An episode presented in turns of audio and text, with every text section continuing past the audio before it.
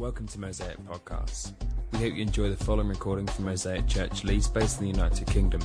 For more podcasts and information on Mosaic Church, please visit mosaic-church.org.uk. Thank you for listening. It's to see you all. Uh, if you've got a Bible, why don't you get that out? We're going to read from Matthew chapter 5, uh, looking at verses 21 to 22 to begin with. And if you don't have a Bible on you, feel free just to read behind me. It should come on the screen in just a moment. And this is uh, Jesus speaking to his disciples. And he says this You've heard that it was said to people long ago, You shall not murder, and anyone who murders will be subject to judgment.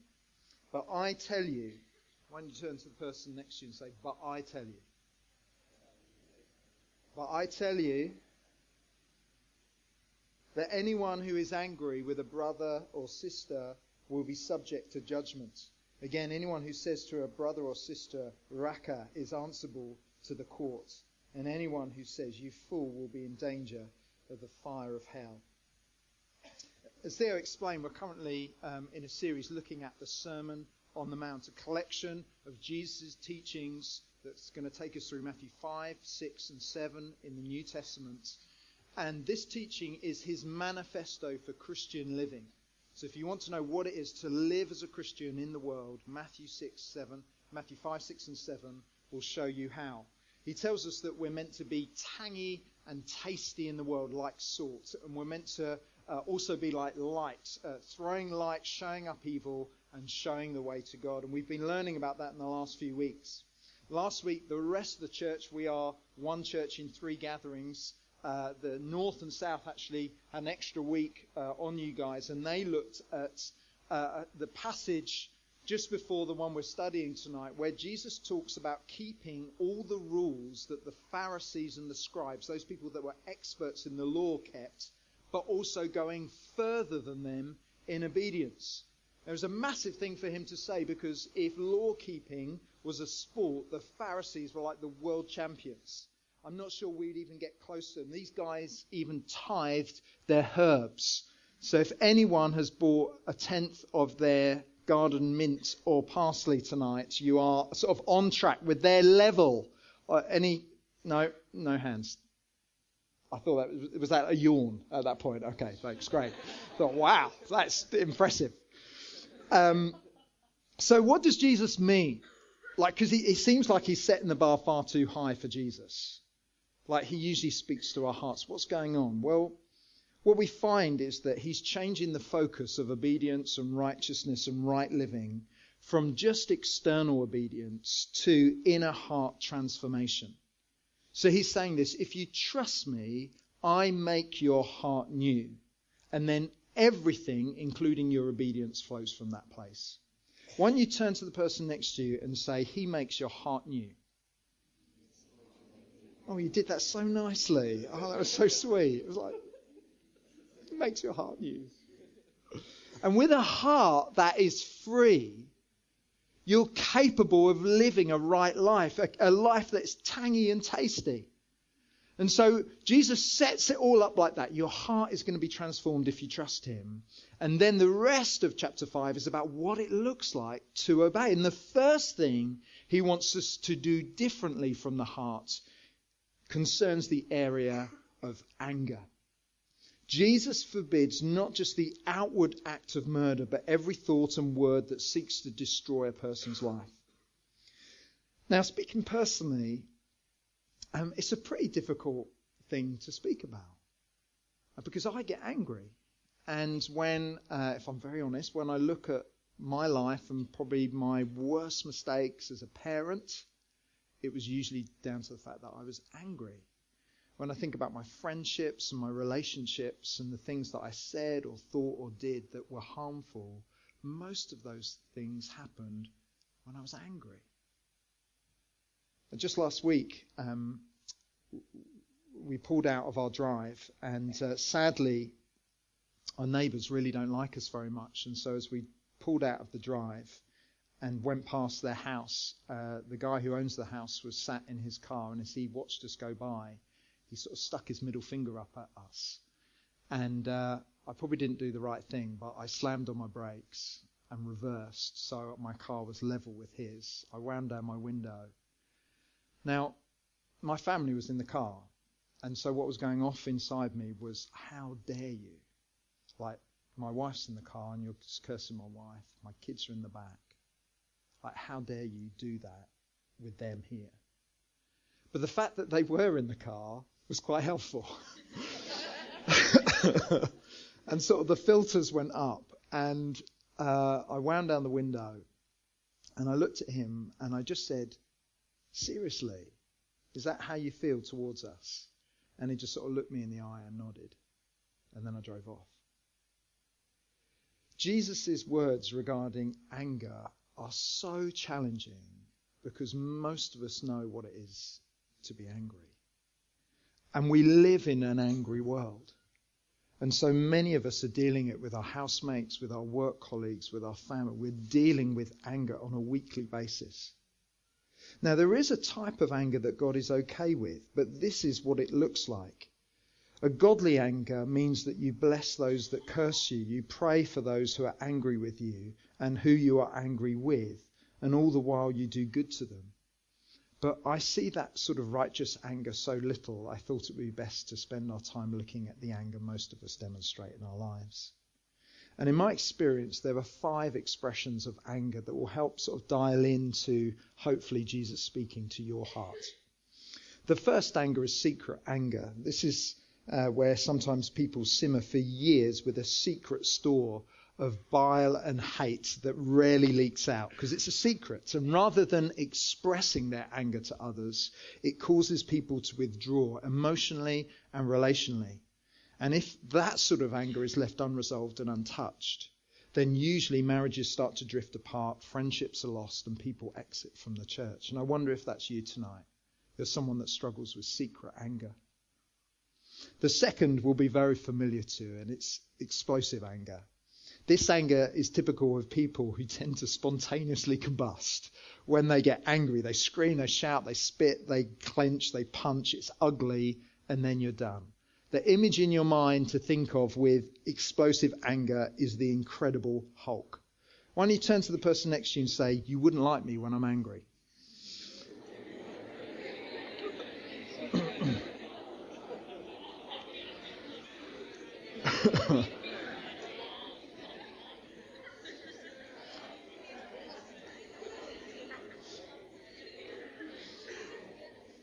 you know, well, some of you are getting quite threatening with that. Um, you see explosive anger all the time. So literally, I was cycling into work uh, this week, and I was on Kirkstall Road, and uh, there was clearly a student that had come from the accommodation in Kirkstall. It was about 8:30, so in the morning. So I think it was probably a little bit early for them to be up and out, and in society in general. So they were walking across the road in a sort of like a very sleep-like state. And they didn't realize they got halfway across the road when the lights turned green and all the cars were ready to go. But because he was in the middle of the road, you got two lanes of traffic, all sort of like, like we're late for work, we're ready. And this guy, literally in a world of his own, is just like ambling by. And he finally sort of gets across the road and he doesn't sort of register thanks, you know, you all waited patiently. And so the guy who's driving uh, is in the car nearest him, winds down the window, and he just idiot. And at this point, the guy suddenly realizes that there's a world around him, and he turns and realizes this guy's shouting at him. So he immediately shouts, Who are you to say that? So the guy in the car, he suddenly realizes that the guy who's the pedestrian is shouting at him. So he opens his car door and gets out. And then at this point, you know, everyone that's in the queue, they're like, what are you doing? Get in the car. So the guy gets out and he's like, you, and the, and the guy who's the student, he's suddenly like, come on then. And literally from sleepwalking to like explosive anger, three seconds. That's all it took for that whole thing to happen. You know, Sunday Times says 80% of us will be involved in road rage. Explosive anger, it's like we see it all the time. Thirdly, there's delayed anger. This is the anger that comes out after the thing that made you angry has happened. So in the moment, you're calm, you've got like perhaps an inner safety valve, perhaps you're just scared of losing it in front of lots of people, and you don't realize how angry you are until afterwards, and it, ah, it all comes out. You let out the steam. You need to be careful if this is you. Because this anger that comes out after the incident is often linked to insults, which are the outworking of anger that Jesus is primarily addressing in the passage. So private name calling, bringing someone down, you fool, you idiot, you imbecile. That's what raca means, you imbecile. It's using language to damage people's souls. And it's actually far more damaging than punching someone or hurting someone physically. You know, I was only ever involved in one fight at school. I was pretty young, and it was that thing. I don't know if you ever were involved. Oh, you look such a nice bunch. You probably never fought anyone, but it was like I meet you by the school gates at the end of school, and everyone's like, fight, fight, fight. And I smacked this guy right. So I was like, I'm gonna just go in quick. Smacked him one, and he like ducked, and so I just caught him right on the top of the head, and like totally bust my wrist.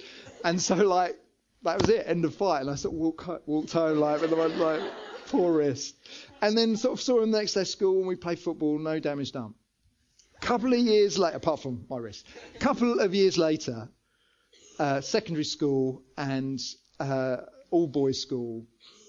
And so obviously the task of my class is to find the weakest boy in the school and the weakest boy in the class. And so what we did was this, and I was part of the crowd we picked who we thought were the two weakest boys in the class and we made them fight each other to work out who was right at the bottom of the pecking order. And it's shameful for me as I look back at those times because my guess, those two lads who knew that they were told that you're the weakest, you're the lowest of the low, and we're trying to find out who's really the weakest.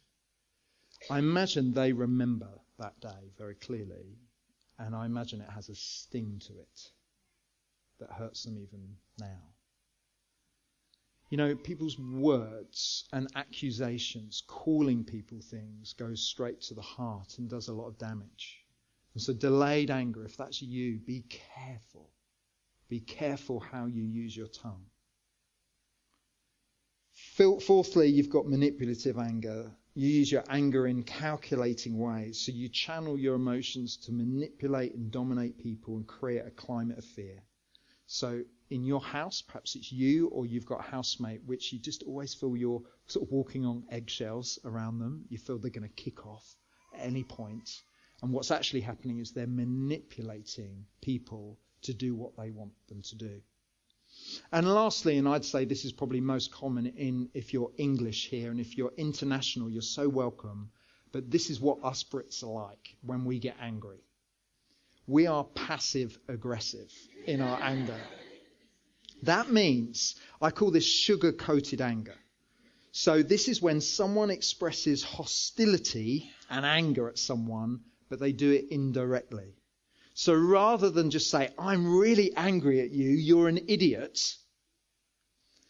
the passive aggressive person will behave in a way that brings inconvenience and distress and discomfort and frustration. But all these behaviors taken in isolation are technically fine, but then, and they're not obvious attacks on the person, but you bring it together clearly. It's very upsetting for the recipient. You know, I wonder what sort of angry person are you? You know, I want you to turn to the person next to you, and uh, if you don't know, you can say, I don't really know what anger am I. I am, but um, if you can put a number to it, then why don't you tell the person next to you? And if you know the person next to you well, why don't you tell the person next to you what number you think they are?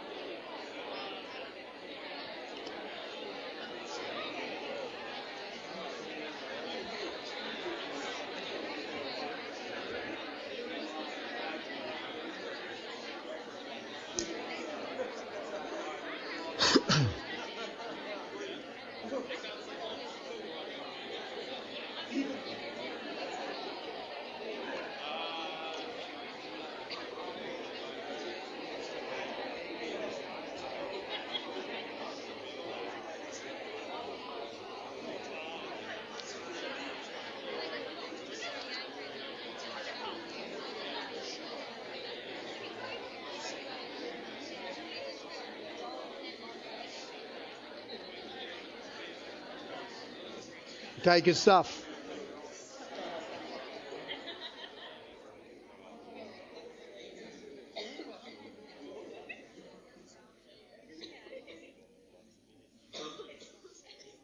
So it's interesting this.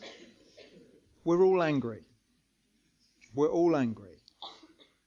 And sometimes when you're in a situation where everyone is angry, it can be easy to think that your anger is okay and it's acceptable.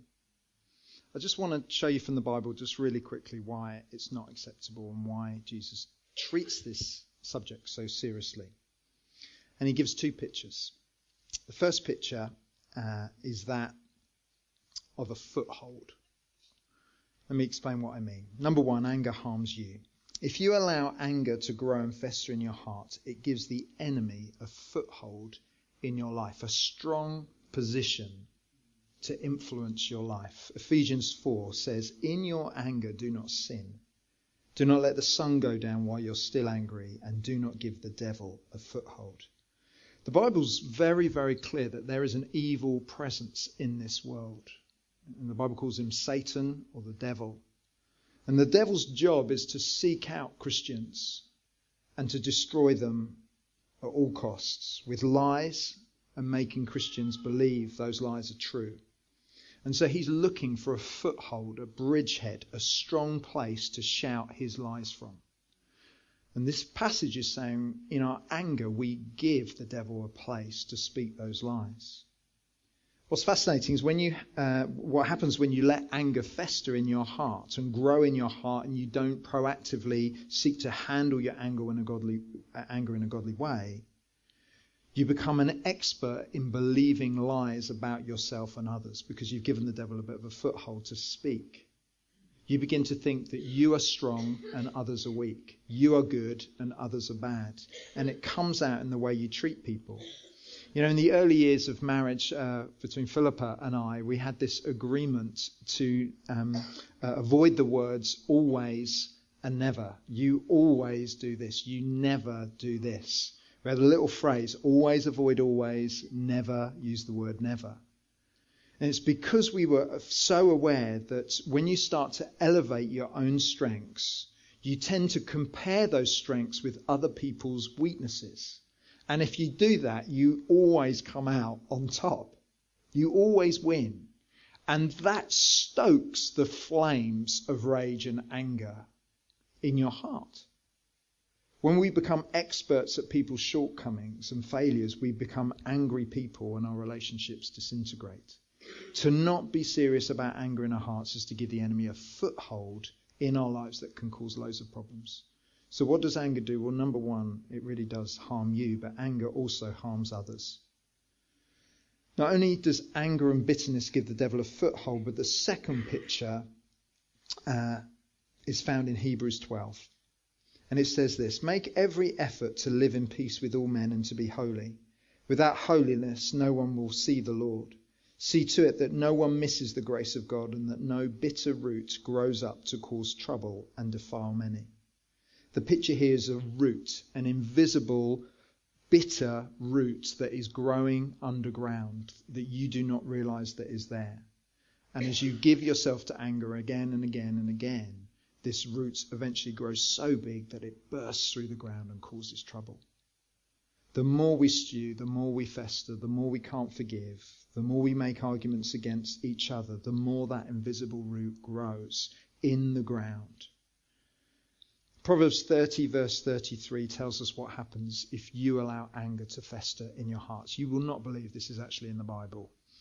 But Proverbs, um, this is Proverbs 30. It says, why don't we read this together? And if you feel free, if you want to act it out, feel free. For as the churning of milk produces butter, and the twisting of a nose produces blood.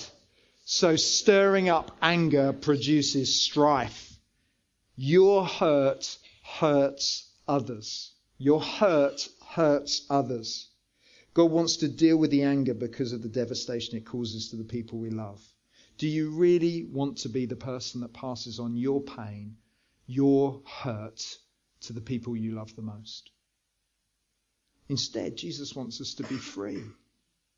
You know, what he's saying in the passage that we read is this if you murder someone, of course you're going to be judged. But I would rather you just have the freedom of heart to not always be angry, to not walk in the kind of anger that would ever lead to that, to actually be set free from those kinds of outbursts that might actually end with you wrestling someone to the ground and killing them.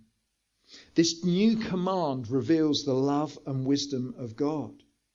He wants us to know that because of the heart work that Jesus does, taking a heart of stone and making it a heart of flesh, one that can actually obey God, he says to us very clearly, I want you to be a different sort of person. So, practically, what does it look like? Well, let me just take us through the next couple of verses as we draw this to a close. Verse 23 Therefore, if you are, uh, if you uh, are offering your gift at the altar and there remember that your brother or sister has something against you, leave your gift there in front of the altar and first go and be reconciled to them and then come and offer your gift. Settle matters quickly with your adversary who's taken you to court. Do it while you're still together on the way, or your adversary may hand you over to the judge, and the judge may hand you over to the officer, and you may be thrown into prison. Truly, I tell you, you will not get out until you have paid the last penny. So there's two specific commands here. Number one, he's saying fix broken relationships. It's so important this that he wants you to deal with your anger before you come to him in worship. Jesus actually imagines someone getting all, to the, all the way to the temple courts in Jerusalem. Remember, this is 2,000 years ago. And he's imagining someone coming to worship God at the temple. And as they enter the courtyard, what people would do is they would pick up a sacrificial animal. They'd pay for this animal. And then he's imagining them holding the lamb or the dove under their arm and suddenly thinking, oh my gosh, I've got such and such to sort out with that person, dropping the animal and then making their way back home. And the whole thing's meant to be quite comical. So a lot of Jesus' hearers would have come from Galilee. Galilee was three days' journey, six days in total. And so the idea of someone just about to offer their sacrifice, realizing, oh no, I've got to get right with Aunt Vera and something went wrong there, leaving this animal just to wander wild for six days is ludicrous. Jesus is exaggerating to make a point. The point is that we must live day by day in such a way that when you come to worship, there is no anger between you and a friend. That's what he's saying. He's saying, I want you to live in such a way that you don't have to go back. But day by day, you live with a short account with those around you. But if there is anger, notice who the person is who is angry. Verse 23 Therefore, if you are offering your gift at the altar and there remember that your brother or sister has something against you, is it you that's angry? No. Someone is angry at you. Jesus is so serious about the way that we interact with one another with this anger deal. He's saying, if you come to worship me and you remember that there is a brother or sister who has something against you and is angry at you, you press pause on worship and you go and make things right. You go and be reconciled to your brother. You fix your friendships quick. And that's hard. Because it might not ultimately be your fault. Someone might have misunderstood the situation. I wonder right now, is anyone angry at you? At home? In your family? With your friends? Jesus is saying, before you sing another note, you make the call and you put it right. And not only does he tell us very practically we must fix broken relationships, but secondly, he says that we're to do it quickly.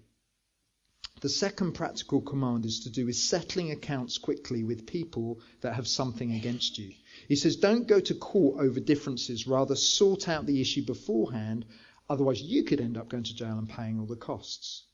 Proverbs 15 verse 1 is a beautiful verse in terms of sorting out relationships quickly. It says, a gentle answer turns away wrath but a harsh word stirs up anger. Jesus is after the gentle answer that comes quick. He wants us to cut out hurt and anger as quick as possible, to nip it in the bud.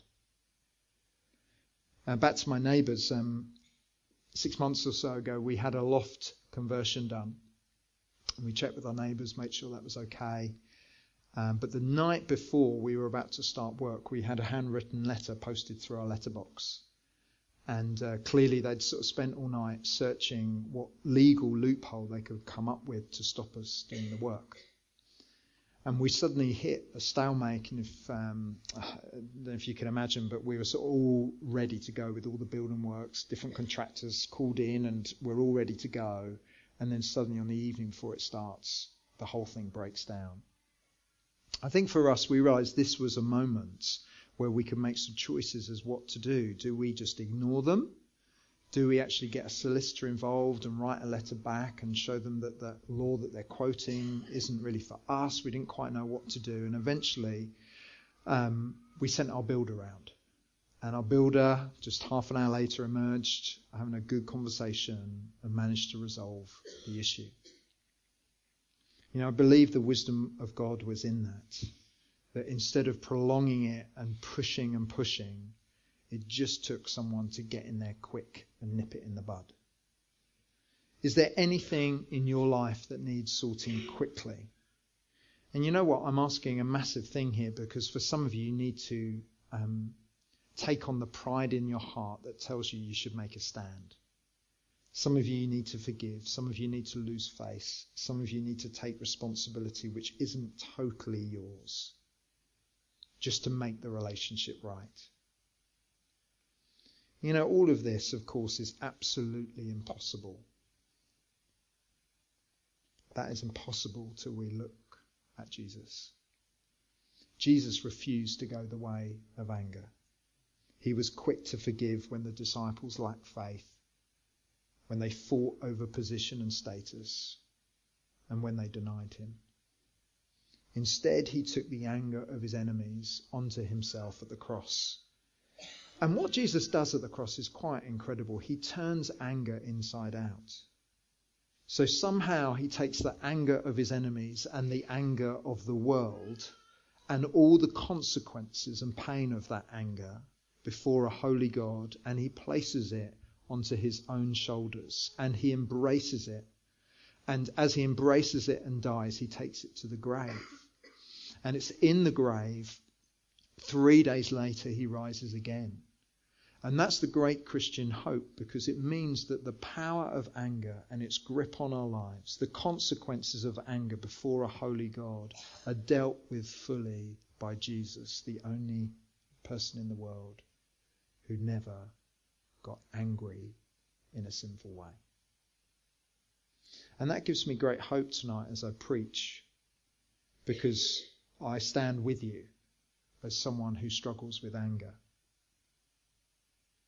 I believe with all my heart that Jesus, when he rose back into heaven and sent his Holy Spirit and told his disciples to wait until they'd been clothed with power from on high, I believe the Holy Spirit loves to come and fill us and remind us of who we really are, which are men and women that have had our hearts completely changed by the power of Jesus' resurrection. If you're a Christian here tonight, your heart is different. Your true nature, the true Christian in you is one who doesn't get angry, who expresses anger in a godly way, who is quick to forgive, who's quick to make right things that are wrong. And every time you walk away from what you know to be right, you are not being who you really are in Christ. And you know what? That's the sort of family we want here. If we were just to preach this message and gloss over the hardness of it, what you end up is with a church that sort of has a few friendships and relationships, but never does the hard work of building true friendship. And so even tonight, there might be people here that you need to go and speak to. There might be people here tonight that are angry and that you need to spend some time with. It might be that you just need to pray with someone and confess your sin. And as you confess your sin, He's faithful and just and will forgive your sin and cleanse you from all unrighteousness. So I really want to be in line with what the text says this evening and encourage you to be quick. And so what we're going to do is the band are going to come back. You're going to stand to your feet. Do you want to do that? And uh, we've got a team of people that we've trained that love to pray with people. They're trustworthy.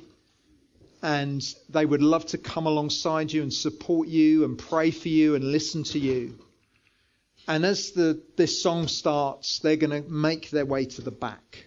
And if someone could get rid of those ropes at the back, that'd be great. And as that happens, if you know you need to receive prayer tonight, you need to get right before God, you need to ask for someone to help you see that your heart has been made new.